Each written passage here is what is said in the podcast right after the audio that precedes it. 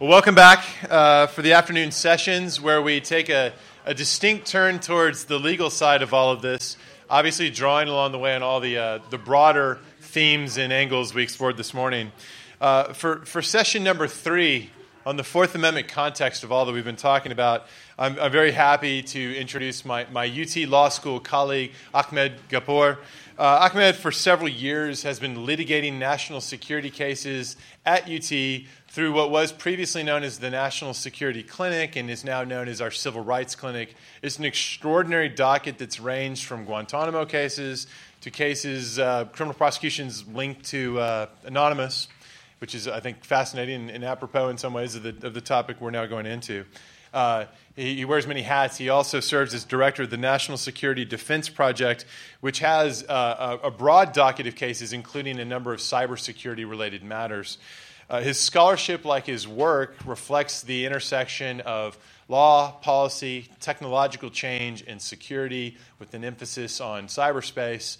And, and lastly, I'll note that. Uh, uh, very much unlike me, he has the technological chops to back up his work in this area, having, having done work as a diagnostics engineer with expertise in complex high end computer systems. It's all way beyond me, but hopefully won't be beyond you. Ahmed, the floor is yours.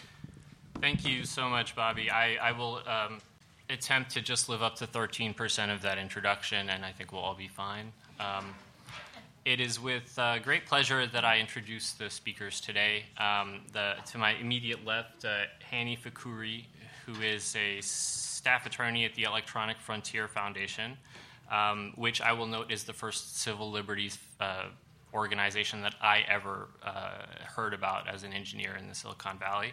Um, he um, has written numerous uh, amicus briefs in state and federal courts throughout the country on warrantless police surveillance and cybercrime. Um, he's been published in The Jurist, New York Times, uh, Slate, and Wired magazine, and is sought after as an expert on electronic surveillance issues in criminal law. Uh, before joining the EFF, Hanni was uh, a federal public defender in San Diego where he tried numerous jury and bench trials and argued uh, and won multiple times before the Ninth Circuit um, on appeal.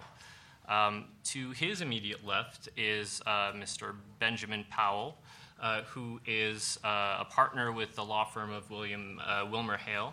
Uh, and his practice focuses on cybersecurity, data breach, privacy, natural, national security investigations, and international investment issues.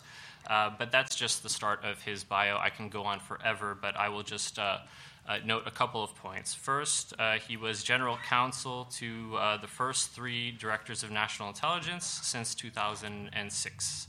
Um, he worked, he's worked closely with Congress to modernize the Foreign Intelligence Surveillance Act, an effort that resulted in passage of a landmark comprehensive bipartisan bill, the FISA Amendments Act, which I am sure we are going to be uh, discussing uh, at, at, some point on this panel. Uh, he has served as Special Assistant to the President and Associate White House Counsel.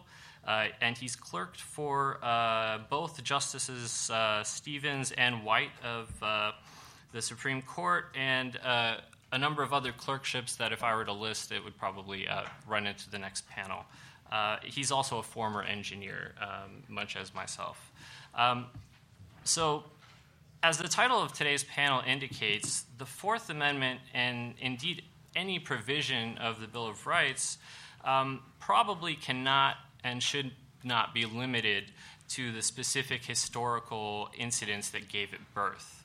In the Fourth Amendment's case, that would be the use of general warrants during the colonial era, uh, conveniently at that point uh, called writs of assistance, um, and issued by King George, and extremely broad in scope, allowing the general search by law enforcement of any physical property, including uh, homes.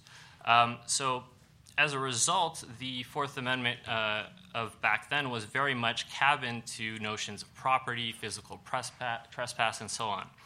Um, at its inception, of course, uh, in, in 1791, uh, it was not intended to protect uh, privacy on telephonic communications simply for the reason that uh, telephones didn't exist back then. And um, of course, today um, there are new technologies, and they are very much a reality that society must decide how to regulate and so on. Um, and we will endeavor on this panel, and, and then that, that'll be the last you hear from me, but to look at uh, the Fourth Amendment in the context of three developments since 1791, in addition to the telephone. The first would be uh, the modern threat, and that is an amorphous, stateless, uh, asymmetric uh, attacking threat, um, whether it be terrorism or the rise of the cyber threat, and the corresponding changes in the nature of national security and therefore uh, foreign intelligence uh, requirements. Uh, the second uh, factor that we'll be looking at is the phenomenon of globalization. Uh, both in terms of communication technology, uh, but also in terms of uh, the presence of the United States in terms of its om- omnipresence in terms of communications technology, and also the fact that it has to adhere to multiple uh, laws uh, across uh, regions and countries. And third, of course, we're going to be looking at the factor of uh, emerging technologies that both capacitate mass surveillance and at the same time the proliferation of technologies that allow uh, individuals to engage in online activities, whether they be nefarious or benign, uh, but in an undetected and unsurveillable manner. Um, so, Hanni, um, the, the the Fourth Amendment in technology, that seems to be right up your alley, both as a digital rights attorney but also a former public defender. Um, how is the expectation of privacy guaranteed by the Fourth Amendment affected by technological advancements? Well, that's a really uh, interesting question to answer, and I think it's one that there's going to be a bit of dispute about. And, and, and that's because, as Ahmed kind of alluded to, um, the Fourth Amendment was written at a time when you know there was no such thing as a telephone or the internet or all of these modern devices and modern capabilities that we all use uh, today.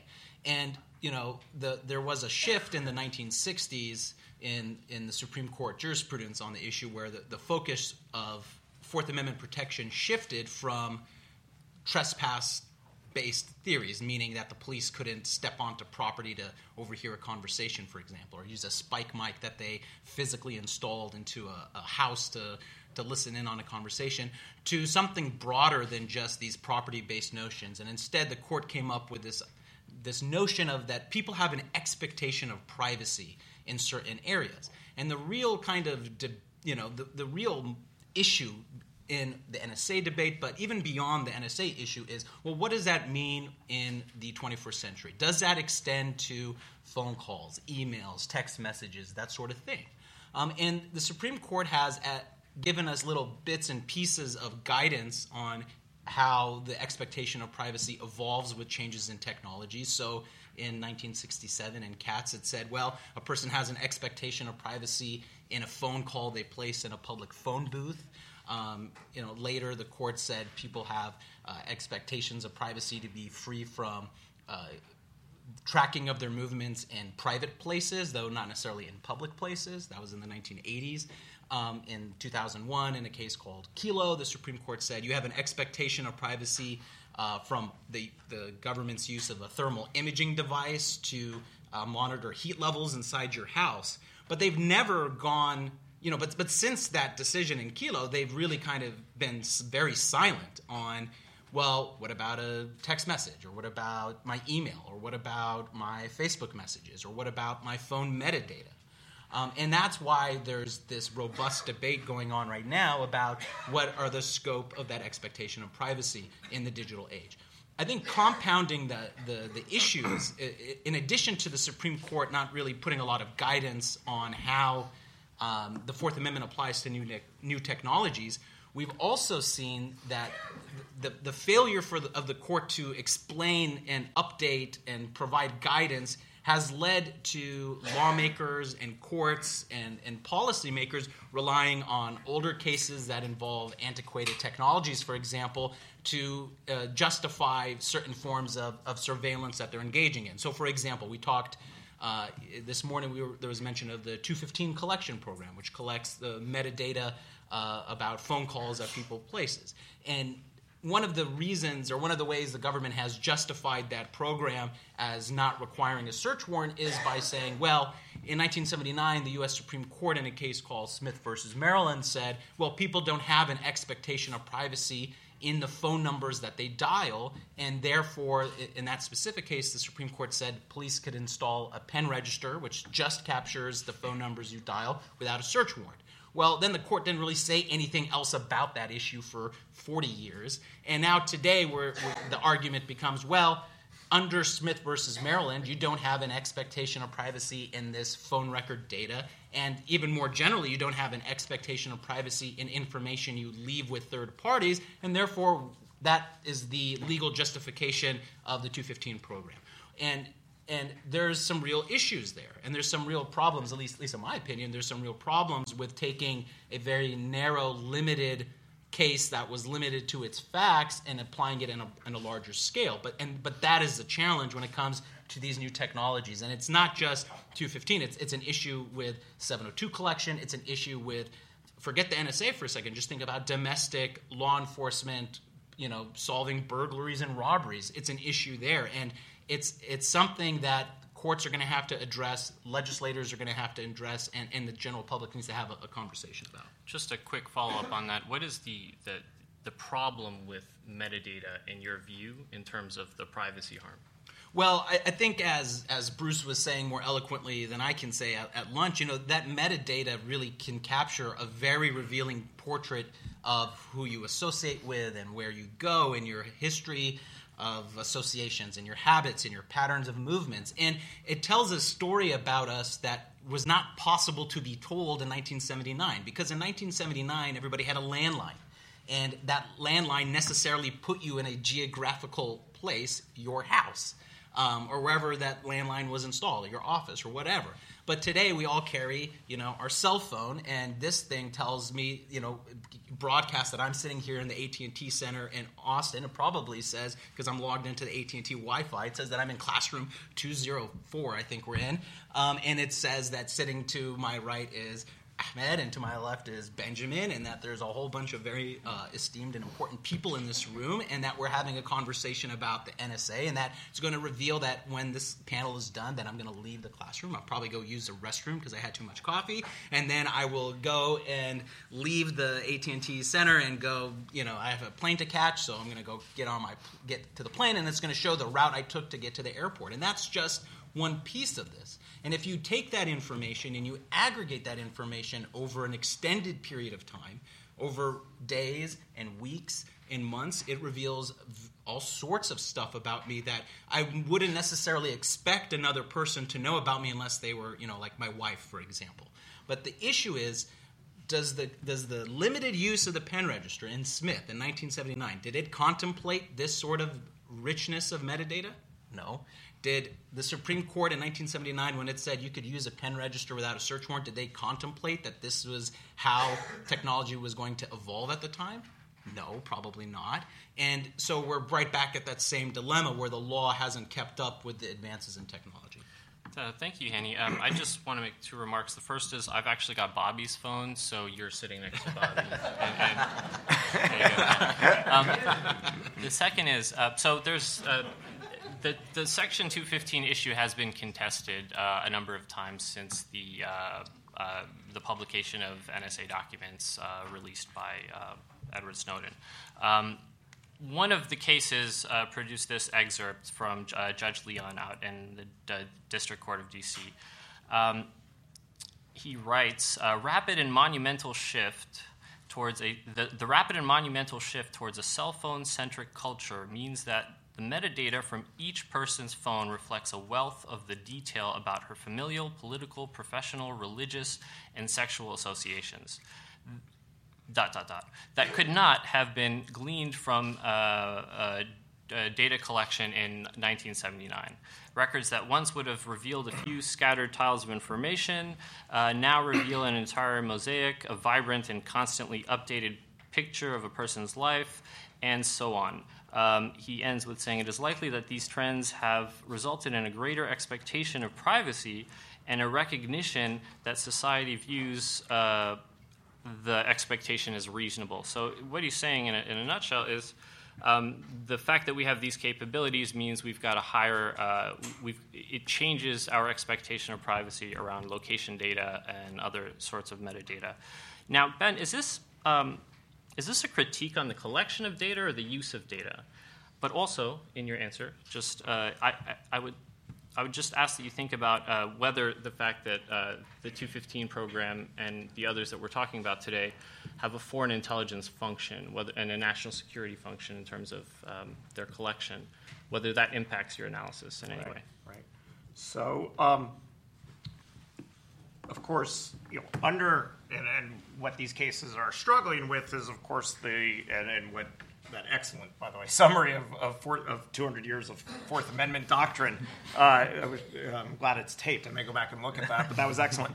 Uh, so, of course, the way the court has dealt with this under the Fourth Amendments in Smith v. Maryland is the third-party doctrine in terms of uh, uh, collection. That that once uh, you've given the data to a third party, that uh, the Fourth Amendment uh, does not generally come into play. So it's not just been in Smith v. Maryland; it was a pen register and and phones, but there's cases on all types of records, bank records uh, financial records of all types, and those kinds of things applying Smith v. Maryland and the third party doctrine. So it's not as if in 1979 Smith was decided and uh, nothing ever happened, and there's this one case, and that's what we're looking at now.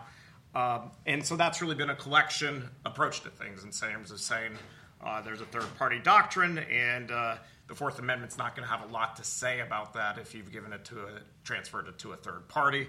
Obviously, that's come under a lot of scholarly uh, attack and question over the years, and now that's being brought to the fore with those issues. So, in that sense, it's been a collection issue, third party doctrine, collection falling outside the Fourth Amendment. Uh, the Jones case that you mentioned, of course, with the GPS track, tracker, uh, produced a, a, fractured set of opinions uh, for the Supreme Court. At least uh, a number of the justices, perhaps even five of them, willing to take a more uh, nuanced approach to things to ask uh, you know, what we should look at the actual activity that's being undertaken. What is the expectation of privacy? How is this data being used? How long has the surveillance uh, continued for? Uh, again, no majority in the court for that uh, at the moment, but it does. There have been at least a few cases where you get glimmers where people are look are looking to see is there another approach besides the third party the third party doctrine uh, that's going to come into play in the Fourth Amendment area. That said, once you move away from the third party doctrine, uh, you have a question of what would replace that. And does it become the third party doctrine, of course, uh, at least has the, uh, whether you call it a virtue or a vice, uh, some clarity to it. Uh, once you get beyond that and you see this discussion in the Jones case where uh, Justice Scalia, of course, uh, takes a common law trespass approach to things and says, well, you've actually seized that part of the car, you've, you've intruded essentially like coming into my house by seizing a part of my property, putting the GPS tracker on it. Um, you know, where where does that go if you get away from the third party doctrine and the, and the property doctrine? You look at the, the four justices uh, led by Justice Alito there uh, discussing, well, you know, maybe this wasn't so problematic if the GPS surveillance happened for two days, but we could see if it goes for six weeks, that's too long.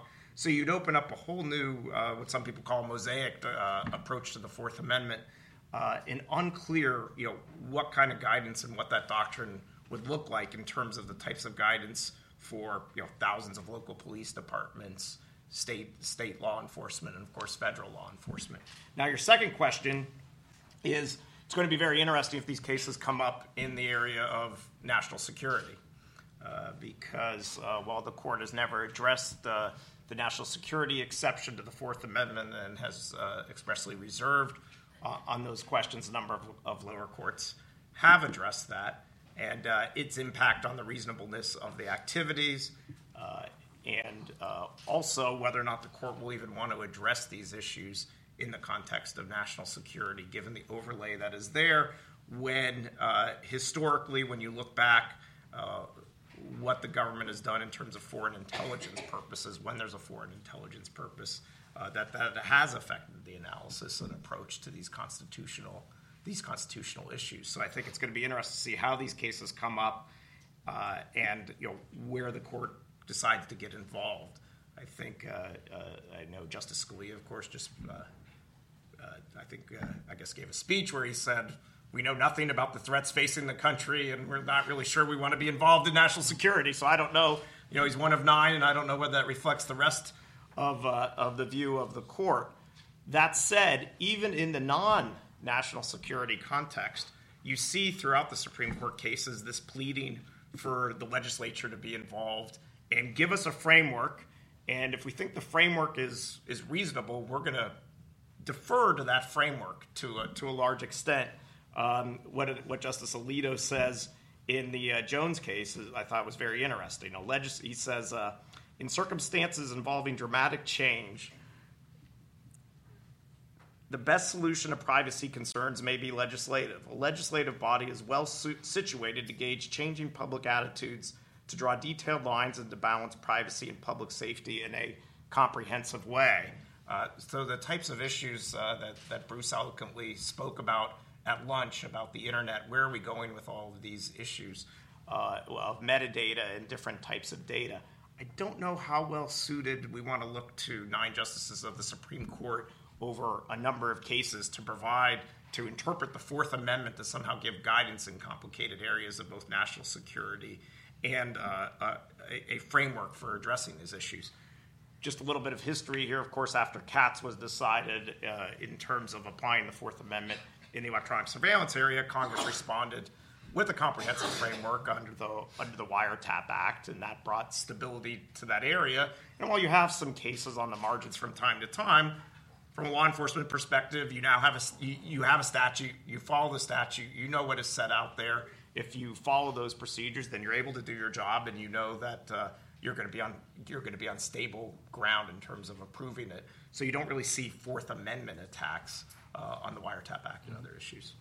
Um, you, you, mentioned the mosaic theory, and I think I did also for a second. Um, and just to piggyback on some of the earlier talks today, we learned about, um, I think it was Dr. Landis that told us that uh, machine learning and machine intelligence um, as a science, basically, um, the quality of machine, uh, of the output that you get from machine learning technologies is almost uh, directly correlated with the amount of data.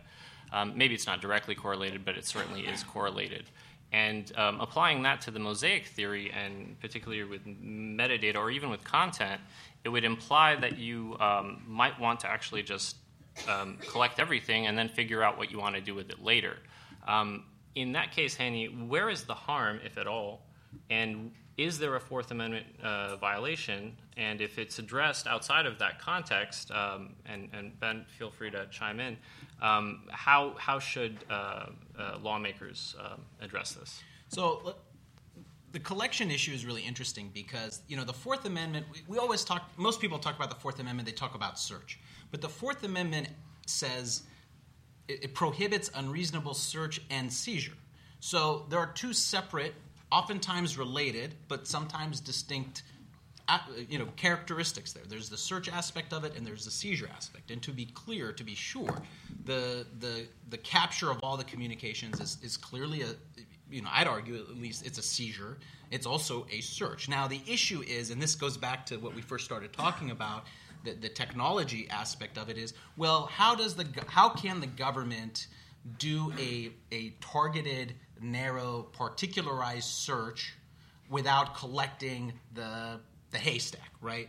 Um, you know, the the the, the Fourth Amendment talks about unreasonable search and seizure and also says searches have to be particularized, which generally means, if you think about it in a physical world, it, talk, it means the police or the government, law enforcement can search or seize and they can go to the judge and they can get the warrant, but it has to particularly describe the place to be searched. And what that generally means is if you know the suspect lives in an apartment complex, you can't go get a search warrant for every apartment. You got to the warrant has to say it's apartment number five. Um, and similarly, if you have probable cause to search for a shotgun, for example, um, when you go execute the search warrant in apartment number five, it would be unreasonable to search paper envelopes on the on the desk because the shotgun can't be in the paper envelopes, right? And so these are concepts that make sense in the physical world, but how do we apply them to the digital world? If I want to capture communications, email communications from someone who I suspect is a member of Al Qaeda, well, how do I sift through all of the internet data to capture that information? To then filter out the irrelevant, you know, the, the millions of spam messages in there, and then the million uh, images of uh, pornography that are in there, and then to sift through all the Groupons and LivingSocial deals you don't read, and finally actually get to the stuff I want. And this is where there's real tension.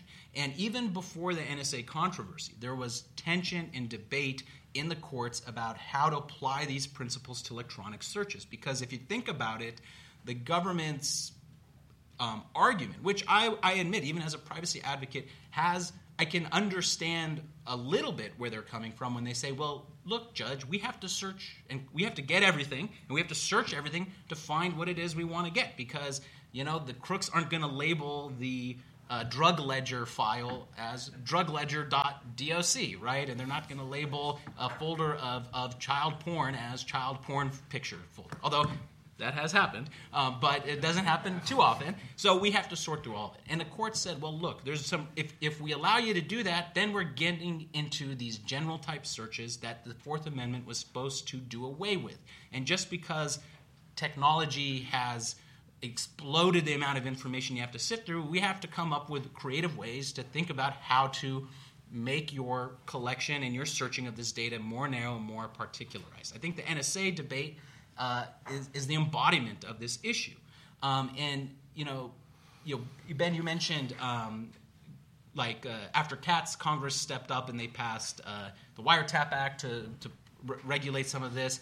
Um, you know, in the NSA context, the, you know, the FAA was passed as a means to kind of cabin the law enforcement's ability to uh, engage in this kind of blanket collection. But as we've seen uh, since the leaks have kind of revealed the contours of this program, we, we're, we're still kind of stuck in the initial dilemma that the Fourth Amendment is designed to prohibit, where you have the massive capture of everything and then you have the sifting through it uh, later. And that is, in, in, in the paper context, courts have been very reluctant to approve of that wholesale seizure unless there's a really, really compelling need. And it's, it's I think, uh, you know, I'm not saying, you know, national security is not a compelling need at all, but I'm saying that there isn't that same level of particularity, that same sort of showing like, we need to collect all of these documents in this file cabinet from this business that we suspect is violating tax laws because we want to find the fraudulent tax forms is one thing, but to say, well, we got to capture every communication that travels over the internet so that we can figure out who's talking to who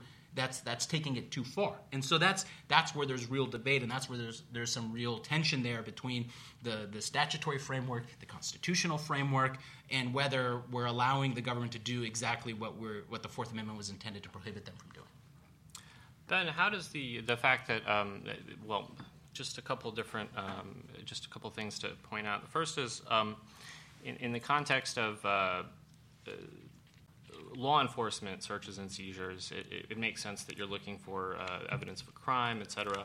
Um, but in the national security context, is there an argument for um, we just need to collect everything because we need to detect patterns? And specifically, uh, eh, given the cyber threat and the, um, sort of uh, uh, incredibly amorphous nature, of footprint of, of a cyber attack, um, which one could make an argument that you actually do need to capture everything in order to be able to, to conduct a forensic analysis. Um, not to say that you know I agree or disagree with that argument, but um, does the national security context matter? Uh, I, I, think it does does matter. I think the court has uh, a- acknowledged that it matters. Uh, certainly. Uh, you have the challenge uh, uh, in front of the Foreign Intelligence Surveillance Court of Review, which was an adversarial proceeding, uh, and uh, that was a challenge to something called the Protect America Act, which was a predecessor to the FISA Amendments Act. It had, I think, I'll, say, less rigorous requirements on the government than the FISA Amendments Act, and was upheld uh, in that uh, in that challenge where they accepted the national security exception. What's colloquially referred to as the national security exception uh, to the Fourth Amendment. So you do see this, and there's been other cases, of course, along the same the same lines. Uh, but that said, I don't I don't think you can ride that uh, too too far. So the idea of uh, of collecting everything, I think it, it matters. I mean, we talked about third party doctrine, we talked about physical trespass and other issues. So, uh, the idea, though, that when you flip over to content, so say uh, collecting content, um, of course, there's statutory provisions that would that would stand in the way of collecting collecting everything and collecting the content of everything as a purposeful matter domestically would raise a host, uh, I think, of constitutional and statutory issues. And I'm not aware of anyone arguing uh, that as far as domestic content collection, that A, there's a, a quote, need to collect everything, or that B, um, that there's a legal framework um, uh, to, to do that, that somebody is actually actually doing that. What this often goes to then, of course, is the question of incidental collection when you're doing something for foreign intelligence reasons, where you're tar- targeting people overseas not protected by the Fourth Amendment, but they're in communications with U.S. persons, uh, and whether or not those what are called minimization procedures, how do you protect that incidental collection? Where you seemingly every so number of years kind of have this debate over the incidental collection because the intelligence community will say we do foreign intelligence, we collect against foreigners overseas, we target uh, people who are reasonably believed to be outside of the United States or non-U.S. persons, and then you get the argument, but yes, in doing that, don't you get U.S. persons, and aren't they protected by the Fourth Amendment? And are those minimization procedures and how you treat that in, that incidental collection uh, consistent with the Fourth Amendment? That's the way it's been done uh, and handled by the community for for many years. The point that you bring up for the future, I think, is is very important in terms of cybersecurity and cyber threats, because that, of course, as has been discussed at this conference, uh, the uh, the geographical uh, worldwide problem that cybersecurity presents, the cyber threats, uh, who in the government is protecting the networks here in the United States. A lot of articles you read all the time about critical infrastructure and the threats to the critical infrastructure. And we're really struggling, uh, I think, both on the private sector side and the public sector side, about how do we deal with this threat? Does the government have a role there uh, in terms of protecting those networks? What is that role? Uh, and how does that fit under the Fourth Amendment if you were to do things for defensive purposes? And you know, all of the recent debate, I think, really shadows and throws a shadow over the over the cyber efforts uh, that Congress was trying to, frankly, grapple with some of these information sharing and other issues. And I think that has very much lost momentum for now. And we're now in a place uh, where we're going to wait and see what happens. But the the cyber debate is in the shadows here, uh, in terms of what does this mean for cybersecurity and what are the, are the threats real? And of course, there's a lot of debate about how real those threats are uh, to the domestic networks, and does the government have a role there? Uh, that would be consistent with the fourth the Fourth Amendment. So is just to clear up my confusion, is there any limit to, uh, and this is an open question, to um, what you can and can't collect in terms of metadata? Do, we want to collect everything? I'm, I'm, just just to be. Does the Fourth Amendment actually cabinet somewhere that's clear? When it goes to the Supreme Court, are they going to announce an automation exception and say, well? the fact that no human beings looked at this metadata doesn't make it in any way, shape, or form um, a privacy violation, and therefore it's completely um, lawful. Hanni? Uh, well, I, I was going to say, I think, you know, as, as Ben alluded to, you know, the Supreme Court decided Smith, and then lower courts have, in piecemeal, taken on different aspects of metadata. So, you know, there's cases out there that say, well, okay, subscriber information you give to your ISP is not protected under the Fourth Amendment. There's case, you know, federal cases that have said, well, okay, the the records of which cell phone tower your cell phone connects to is not protected by the Fourth Amendment. Although there are state court cases interpreting their state constitution, privacy protections have gone the opposite way. Um, so, I mean, not many courts have looked at it wholesale. Um, since the Snowden revelations, the courts that have looked at 215 specifically wholesale, and there are two courts that have issued opinions on it, have gone the exact opposite way. So you've got Judge Leon in the District of D.C. said uh, Fourth Amendment problem. Um, I can't remember the name of the judge, but the one Pauley. is Judge Pauley in the Southern District of New York in the ACLU suit went the exact opposite way. Said nope, there's, there's no problem with this collection. It falls under Smith v. Maryland. That case is up in front of the Second Circuit now, and so um, it's going to come to a head at some point. Um, you know, I would argue that you know and, you kind of were asking, you know, what is the substitute for the third party doctrine? And I think, in my mind, the way I think of a substitute is let's forget this idea that um, every little piece of information we disclose to another means that not only have we lost that our privacy expectations in that piece of information, but in the global set of information that flows from it. And instead, we need to have a, a I would like to see the Fourth Amendment go back to focus on on kind of a concept of like intrusiveness, which is always present in the in the Fourth Amendment jurisprudence. I mean, at its core, the Fourth Amendment looks at what is the government's action and how intrusive of is it, and does it violate an expectation of, of privacy? And I think if we refocus on that, and again, state courts interpreting their state constitutions, which can provide stronger protection than the Fourth Amendment, have s- signaled a willingness to take a more robust view of what the you know the, how invasive a particular piece of metadata or surveillance or uh, whether we truly expose something to another person is. And, I, and i'd actually say even the u.s supreme court has not never really made a, a hard line flat rule that says anything that is uh, could potentially be exposed to a third party is not protected. I mean in, in Bond which is a supreme court case from 2000 involved uh, police, uh, like immigration officials, went on a bus and they felt a, a, passenger's piece of luggage, and the Supreme Court there said that violated Fourth Amendment. They said um, physically touching the bag was more intrusive than just looking at the bag, and um, just because the passenger put the bag on in the overhead compartment did not necessarily mean he allowed anyone to look through the bag or feel the bag at will. That's not what we expect when I'm when I get on an airplane. I may expect the person sitting next to me to move my bag over to fit his bag, but I don't expect someone to come and start squeezing and grabbing my bag. If I did that, I'd be like, "What the hell are you doing?"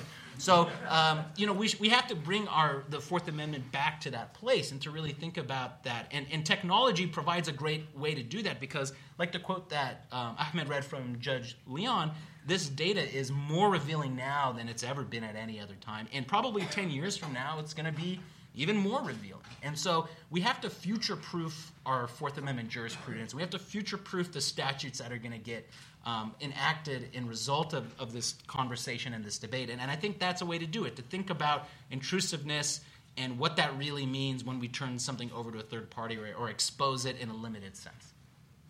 And, and as, as the technologies have advanced in terms of what the government can do, what they can analyze, and what they can collect, um, so have the technologies that are available to um, society um, and privacy tools like uh, uh, uh, Tor or um, the use of encryption and so on. Um, if I use encryption and if I use Tor or some other anonymity tool, um, do I have a heightened expectation of privacy? Should I? Well, um, that's um, y- y- certainly under the subjective tests of, of Katz. You've you you've made some showing about about your privacy. There's a lot of criticism of that uh, analysis over there that we should look to what people do to make to kind of put it on people to have to do things like uh, uh, Tor or, or encryption and how much that should that should factor into the analysis. I don't know that you'd want to be in a place that would say you know, those of us who are technically sophisticated uh, and use Tor and encryption, which is frankly not that user friendly. We were talking about this at, at, at lunch.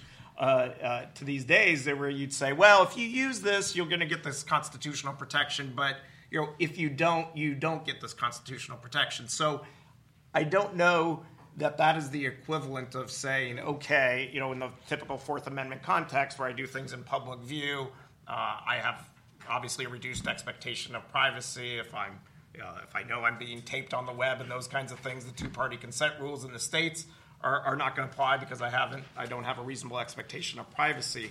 I don't know that you'd want to get to a place where you're putting on people, you know, using high-end tools and say, well, you get special privileges because you have this technological uh, uh, capability, uh, and therefore we're going to give you this heightened constitutional protection. That would be a uh, an interesting Fourth Amendment doctrine to go down that path, and I think the, the court would be uh, reluctant to go down that path. Uh, in terms of the sophistication of the of the tools you use. The court is much more used to talking about plain view and other things where you really show that you know you're going to be in public and uh, and, not taking any steps to, to protect your privacy. So, so looking at that from the opposite view, um, Hanni, um, the fact that anonymity technologies actually make your appearance, um, or you would you might appear to be um, coming from a foreign country. So your IP address might reflect that of, let's say, Croatia or the Netherlands or so on. And um, as we know, the uh, Fourth Amendment abroad that does not apply to non-U.S. persons and does apply to U.S. citizens, but only with a reasonableness standard. In other words, there's no warrant requirement. It's safe to say it's a, a lesser uh, Fourth Amendment um, burden. Uh, correct? And so, in a way, does using anonymity tools actually give you a lesser expectation of privacy? Well, I, I, share Ben's concerns about framing any sort of constitutional right on who uses what specific technologies. But I think the flip side of that is um, it, it, Well, I like to think of it this way. You know, like well over 100 years ago, in Ex parte Jackson, the U.S. Supreme Court in 1896 said when you put a letter in the mail, you have an expectation of privacy in the contents of the letter. You don't necessarily have an expectation of privacy in the envelope and in the stamp and the address of where your letter is going to and in the return address. But you have, you know, you don't expect the postman to come and see your mail and decide he wants to open it and read what you've got to say and then close it and then reseal it and mail it. We don't expect that. And so, to the extent that there are, you know, uh, tools out there that help make that envelope even more tamper proof, I'm all for it.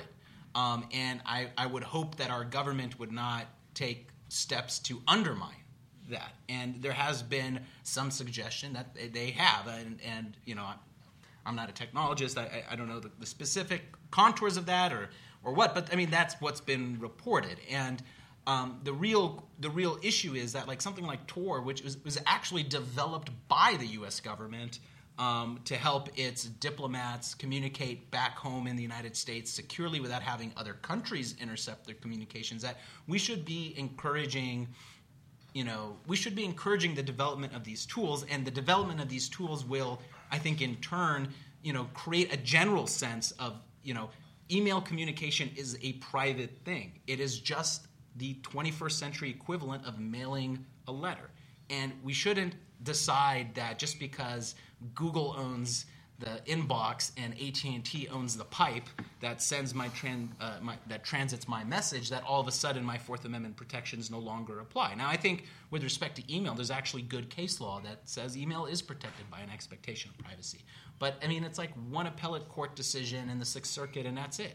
Um, but we need to have a, a stronger recognition of that. So to the extent that those tools can reinforce the idea that um, electronic communications and the, especially the contents of those communications should remain private, then you know I think that's a that's a step in the right direction, and it's a step towards um, future proofing the Fourth Amendment, if you will. And in terms of the uh, the international nature of communications, um, Ben, uh, we've got uh, a situation where you might uh, be storing your data in the cloud and not knowing exactly what country it's in. Um, so let's say I store my data in the, the, whatever cloud I'm registered with, and it's in Palo Alto, California, and then with this other cloud that I'm registered with, it winds up in Iceland or something. Um, are we at a point where, uh, because of this international nature, that we have to revisit how we look at expectation of privacy, in, as, at least with respect to the geography? Uh, I, I don't know that um, you know they are. So the protections are going to apply to the to the U.S. citizens uh, generally wherever they are in the world. Uh, and, in, and, in, fact, a little noticed overlooked provision of the FISA Amendments Act actually uh, one of the uh, compromises or deals that was made that that got bipartisan support for that was to modify something, an obscure provision called Section 2.5 of Executive Order 12333. Prior to the FISA Amendments Act of 2008, you did not need a court order uh, to carry out uh, electronic surveillance of U.S. persons overseas. Uh, and that some of that had been actually litigated before the FISA Amendments Act as a statutory matter uh, changed that. Uh, prior to the FISA Amendments Act, you went to the Attorney General to get what was known as a 2.5 order Uh, now, uh, uh, it was at, FISA was amended to say that now you need to get a court order to go overseas. I bring that up because um, it's an example of a place where the Fourth Amendment doctrine did not change, but Congress made considered this issue, brought to their attention. There was you know debate over the issues, votes taken, and now there's a statutory framework. It's clear. Uh, you know what what you have to do if you're in the intelligence community or law uh, to and, and, you want to carry out certain operations. I, I, just bring that up because it's an example of a place where uh, the things that we talked about in terms of privacy and new technology are we going to develop that in some kind of very uneven set of Fourth Amendment cases through the courts? Uh, that's going to leave uh, many people in a place of, uh, of instability. Uh, lots of panels, lots of probably law schools talking about what all these cases mean how does it apply to metadata? How does it apply to records stored in the cloud and those types of things? Uh, is, is, it really a debate that's more suitable uh, for the legislator, legislature and Congress to settle? I think the courts, particularly the Supreme Court, and you see this throughout their opinions, uh, what few there are on the issue, all but beg for you know please give us a framework on this. There's lots of different issues here. Uh, otherwise, we're going to be in, in, many of the Fourth Amendment cases in the law enforcement context are intensely fact specific. And you could say that about lots of constitutional cases, but the Fourth Amendment is special in that sense. Uh, when you read these cases, you know, there's one about dog sniffs, and there's a debate did the dog step off the path that went to the front door? I know that one. Okay, you know that yeah. one very well. Yeah. You know, so mm-hmm. these are, you know, are we going to really proceed in, you know, this type of complex area by through a court and judicial solution in incremental cases, particularly in the shadow of national security interests uh, and uh, what what people think are real threats to the country. Bruce outlined in his lunch speech many of these types of issues about how do we engineer the internet. What are the kinds of things that we need to think about? Is the nine justices of the Supreme Court over a case over you know cases over a decade or two decades really the place where we're going to settle? These issues and do we want to settle these issues? So many of the things I think you brought up, you know, may be more suitable for, for legislative solutions than court solutions. That's not to say that, you know, it's not as if you go to Congress and it's an easy thing and everyone sits down and is reasonable and we all sit around the table and settle it. It's it's messy, it's democratic, but at the end you often end up with a much more stable solution where everyone can look at this. You don't have to guess and you know what does this case mean? Did the dog step off the path that went to the door? Was there a knocker on the door that invited people to come up to the door and try to use these analogies in the cyber context which i'm not sure they're going to work? Yeah and do you train the dog to recognize that there's a knocker on the door and therefore having the ability to go in right, right. Uh, Hanni, do you agree? Do you think this is a, an issue for congress and not for the courts? Well I, I think that's the way I see it is there's room for both. Sure. And sure. the reason, and, and, actually not just that there's room for both, but there's a need for both because the the the thing that I fear is that um, Congress, I, I, have probably little faith in Congress, um, but I mean the, the the history. I think Wiretap Act accepted. The history of Congress legislating around surveillance and privacy issues, in my opinion, has been kind of spotty. So, for example, we, we mentioned Smith v. Maryland as the pen register case. Well, you know, a number of years later, in 1986, Congress passes a Pen Register Act, which basically dictates how law enforcement can go and install a pen register, and it and it imposes a reasonable standard, which is okay, fine. Um, but again, they haven't touched the statute in 25, almost 30 years now, and now it's like.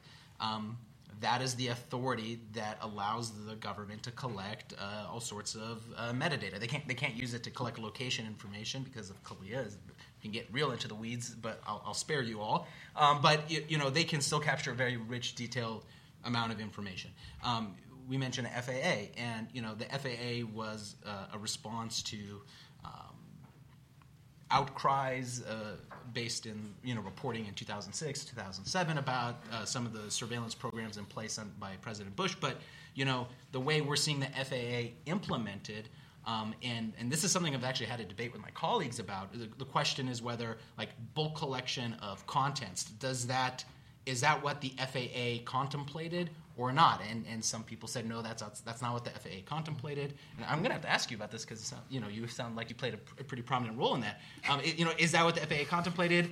And is it not what you the can FAA ask him right now. By the way, We're. And- No and, interpanel you know- questions. It's like presidential debates. And and and the, and the issue is like, well, if if bulk collection is what in fact the FAA contemplated, it's unconstitutional, right? And so and now it's like, well, okay, and then let's say it is unconstitutional, then we're gonna have to say we're gonna have to fix the statute. It's like last week we saw like three different proposals to fix 215, and it's like, well, which one of these is gonna get passed? And then the political bartering starts, and so. Um, it, it's. It, it- I, I agree with you that there's a role for Congress to play and to create statutory framework, and that will make clear rules for everyone, and I think that benefits everyone. But we can't um, put the courts completely in the sidelines because a many of the statutory decisions that are being made are based on court decisions, and b it's going to be up to the courts to you know review the constitutionality of these statutes and C, um, as much as the courts don't um, update their Fourth Amendment jurisprudence, unfortunately, Congress hasn't really updated its statutes either. And so that's that's my fear with, with, with Congress. So. Could you explain the FAA you keep talking about? Oh, sure. For a novice uh, lawyer. I'm, I'm glad you brought that up because I was I was just going to say, speaking of being sidelined, it's time for you guys to ask questions. So, um, can you explain what the FAA so, stands for? So it's the it's the FISA Amendments Act, and it's basically a, a statutory framework that is part of FISA that allows the government to engage in targeted collection of uh, communication records as long as one of the the, as long as the, the, the target is abroad, um, but it has been interpreted to allow for the collection of Americans' communications. I think it was um, uh, Clapper just uh, a couple days ago sent a letter to Senator Wyden about the they used 702, which is a portion of the FAA to capture and review communication records of Americans, and so that's that, that's what you know. And I, I don't think this is a whole scale. You know, they're reading everybody's email, but it, it is a mechanism by which the government has justified as saying we've complied with the statute to collect uh, very sensitive details. Um, yeah, let me clarify this. The FISA Amendments Act, what it does is it says you can go and you, you can target people who are reasonably believed, non US persons who are reasonably believed to be outside the United States. I'm aware of no acknowledgement. There's other people in the room who can raise their hand and correct me if I'm wrong. I'm not aware of any uh, targeted collection of Americans' communications except uh, on a, uh, in a place where they're not in compliance and there's been a mistake made. But I'm not aware of any targeted collection of Americans. What you do get uh, when you do that, just as has happened for many, many, many decades, is, is your uh, when the NSA is, or the FBI or anyone else, when they're targeting somebody, of course, a U.S. person may show up communicating with that person. So you get what's called incidentally collected communications. That's somebody. So uh, I don't know whether it was FA, if it was how it was collected. I don't recall. It's been declassified. I've just read the FBI report, but you recall Major Hassan at, at Fort Hood. This is in the FBI report. I, I don't know this is. Nothing based on uh, my time in government, but Major Hassan, the, the Fort Hood shooter, of course, was uh, in contact with Anwar al-Awlaki. Uh, so clearly, the government was doing something to uh, monitor uh, al- and got uh, had uh, what are called incidentally collected communications of, uh, of uh, I think it was Major Hassan, the Fort Hood shooter. And so the government needs procedures. Then you've got U.S. person communication. Can you use that? We now know that you know now we've got a major who's in the army who's in contact with a known terrorist, a very significant terrorist. The question has always been in these debates: well, what do we do with that? Because we didn't have a warrant to get this U.S. person's communication, right? We got it because we were doing somehow we were covering al-Awlaki's uh, communications. Well, do we ignore Major Hassan? Uh, do we pass that information to the FBI and uh, look at what Major Hassan has done? Why is this person who's a major in the army in contact with a known terrorist who's undertaken operational planning?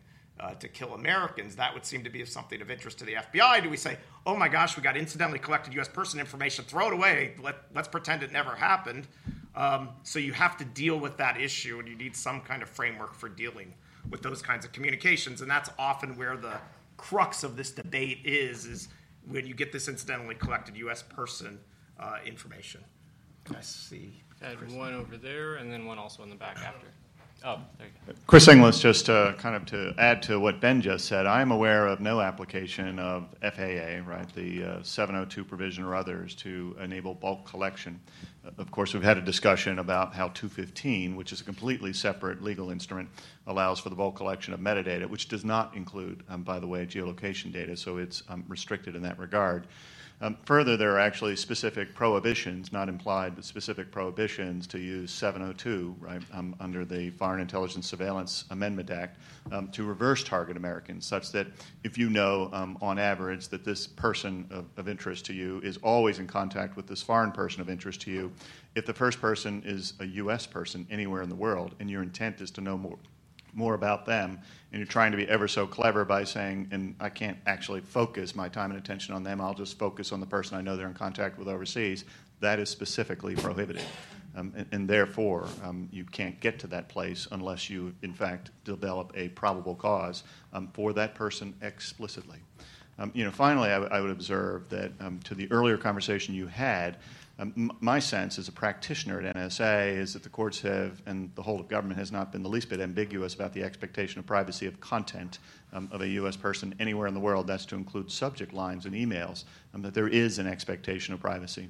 Um, and therefore, if you are to target that for a U.S. person, you need a probable cause warrant. Our general counsel is here from NSA. See if I've got that right.